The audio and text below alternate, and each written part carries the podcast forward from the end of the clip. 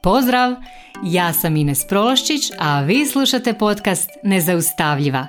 Tu sam kako bih s vama podijelila korisne alate i primjere pomoću kojih ćete stilizirati svoj um, steći samopouzdanje i vještine kako bi bile zaista nezaustavljive, te svoje ambicije i snove pretvorile u stvarnost. Jer samo moćne i nezaustavljive žene mogu mijenjati svijet.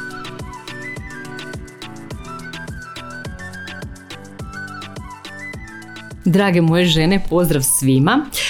Evo, danas vam dolazim sa jednom fenomenalnom epizodom. Mislim da će vam biti super korisna, pogotovo će vam biti korisna ako ju podijelite sa svima, jer mislim da ovo svi trebaju čuti, jako je važna tema pričat ću vam o emotivnoj zrelosti i emotivnoj nezrelosti. Ovo je toliko važna tema i zapravo potaknula me na, na snimanje baš jedna situacija koju sam bila svjedok prije nekoliko tjedana. E, jako je zanimljivo koliko zapravo odraslih ljudi hoda svijetom, obavljaju različite poslove, imaju čak i djecu, imaju svoje poslove, a emotivno su onako potpuno nezreli, znači ponašaju se potpuno emotivno nezrelo. E, kao što sam već rekla, na ovu epizodu me u biti potaknula jedna situacija koju sam svjedočila prije nekoliko tjedana. Znači nešto sam kupovala u jednoj trgovini i pokraj mene prolazi žena sa djetetom i žena i dijete u rukama nose neke stvari s tim da žena u rukama nosi još i svoju jaknu i jaknu od djeteta.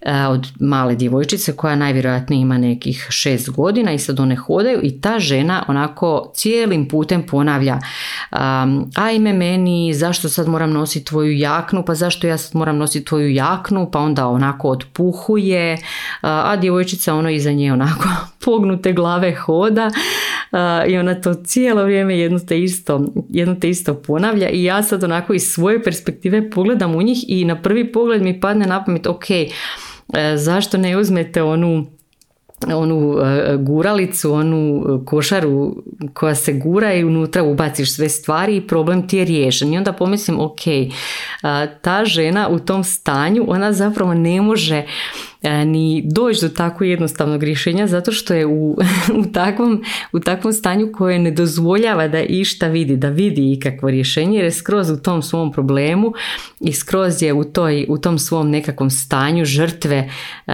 u kojem ona i zapravo u tom stanju jednog ponašanja koje je potpuno emotivno nezrelo, koje nikako ne služi, a pogotovo znači ne služi toj maloj djevojčici koja je s njom, koja je vjerojatno kćer i zapravo ovaj, promatra to i gleda to kao model, a isto tako uh, majka ili već kojoj je to, znači na nju prebacuje krivicu i prebacuje odgovornost za to svoje nekakvo, za te svoje nekakve loše osjećaje. E, i to je zapravo taj jedan obrazac jedan obrazac potpuno e, emotivno nezrelog ponašanja koje zapravo ja često viđam, a baš me ova situacija upravo zbog te scene, te male djevojčice e, potaknula definitivno da snimimo ovu epizodu jer ovakve stvari, moramo pričati o ovakvim stvarima baš radi toga, pogotovo ako smo roditelji, ako nas e, naša djeca ili tuđa djeca gledaju kao nekakav model ponašanja, znači svi moramo raditi na sebi da budemo što zreliji, pogotovo emotivno što zreliji ljudi kako bismo bili toj djeci dobar primjer i kako bismo sami jednog dana odgojili emotivno zrele osobe jer to je zaista potrebno ovom društvu. E sad, ovaj, kako se to emotivno nezrelo ponašanje zapravo očituje?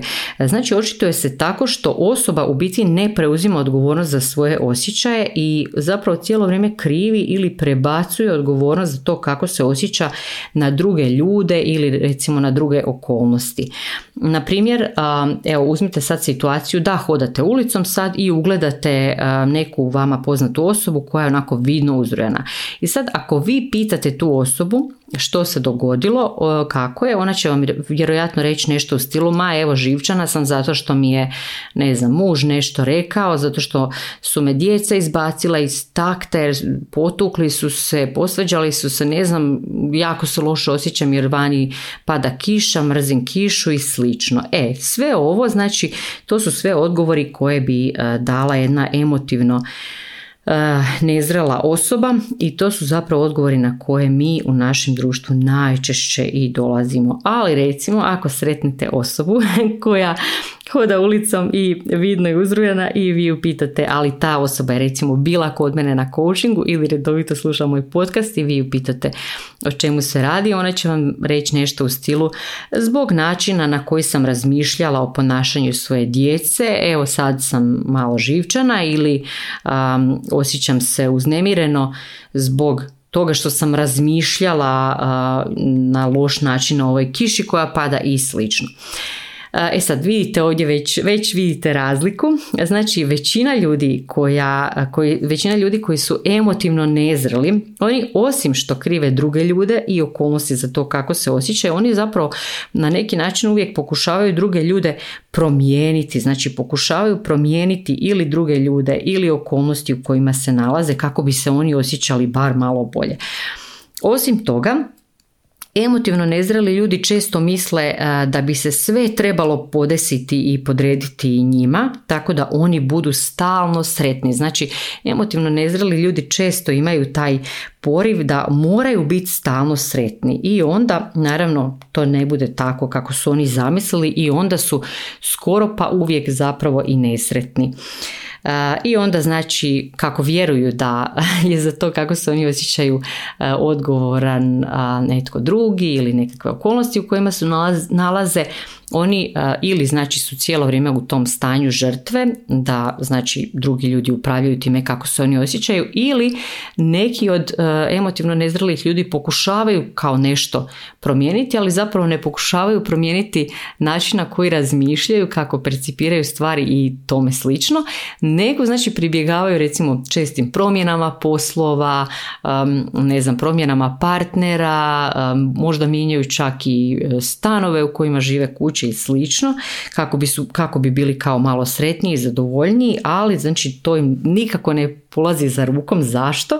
Zato što to tako jednostavno ne funkcionira. Znači ništa izvana ne može dovesti do toga da mi popravimo kako se mi osjećamo ili da pokvarimo svejedno. Znači ništa izvana nam neće e, u, u tom slučaju pomoći. I sad neki od vas se možda pitaju da, ali onda jednom kad je sve bilo po mom, ja sam se tako fenomenalno osjećala. Da, jesi, ali ajde probaj razmisliti malo. Zašto si se fenomenalno osjećala? Zato što si bila jako sretna, zato što si imala sretne misli o svom životu u tom trenutku i o tim okolnostima, a ne zapravo zbog samih okolnosti.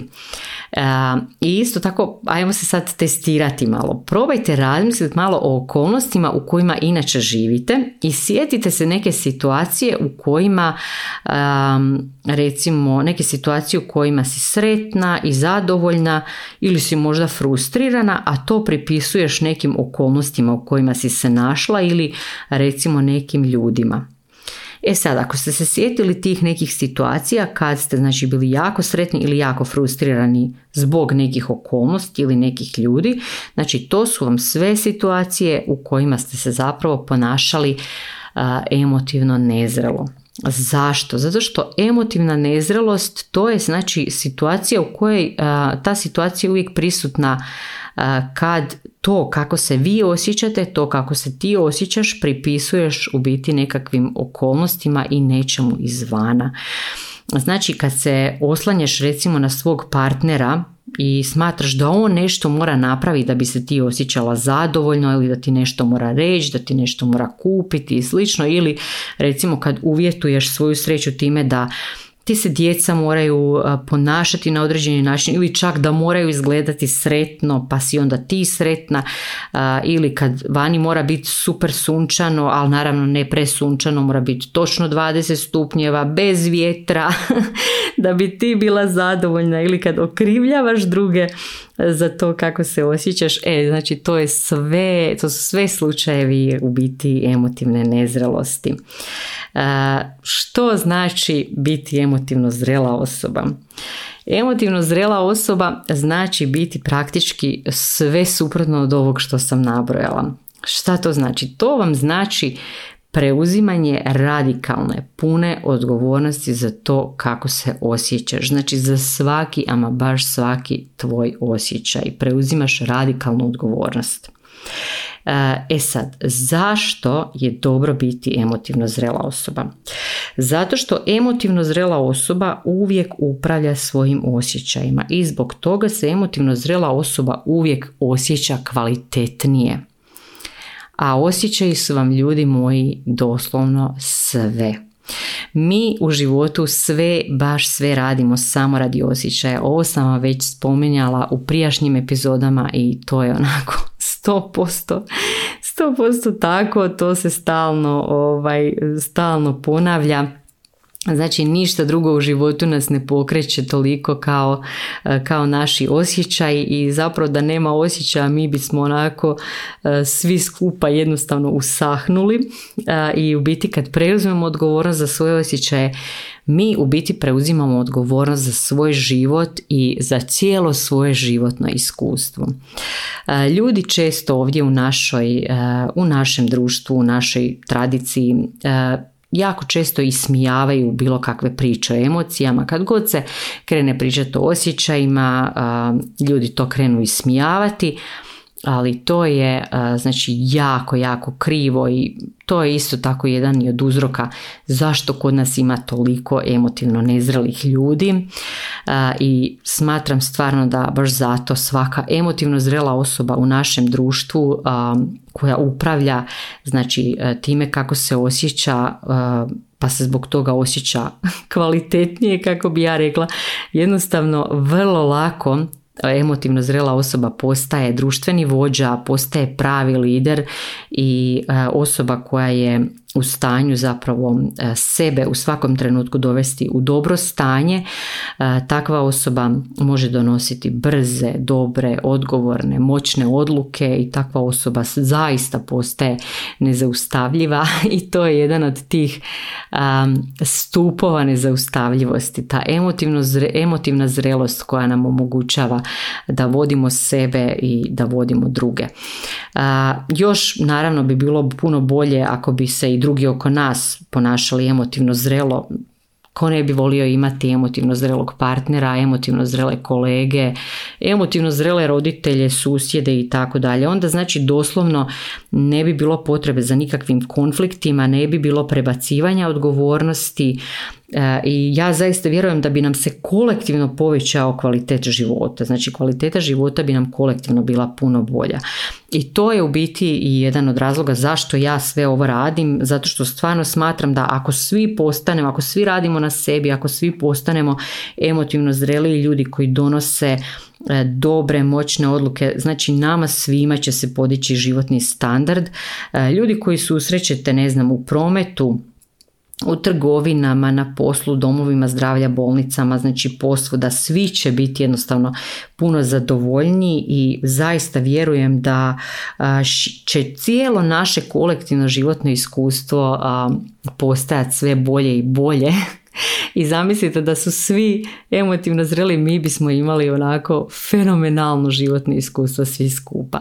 E, baš zato vas molim, a, definitivno podijelite ovu epizodu podcasta neka dođe do što više ljudi da stvarno svi radimo na tome da povećamo kvalitetu života sebi i drugima pogotovo znači ljudima, bliskim ljudima s kojima se svakodnevno susrećemo, vjerujte mi, želite to, imat ćete potpuno drugo iskustvo života. Evo, sa ovim mislima vas sve pozdravljam i naravno kao i uvijek čujemo se sljedeći četvrtak. Pozdrav!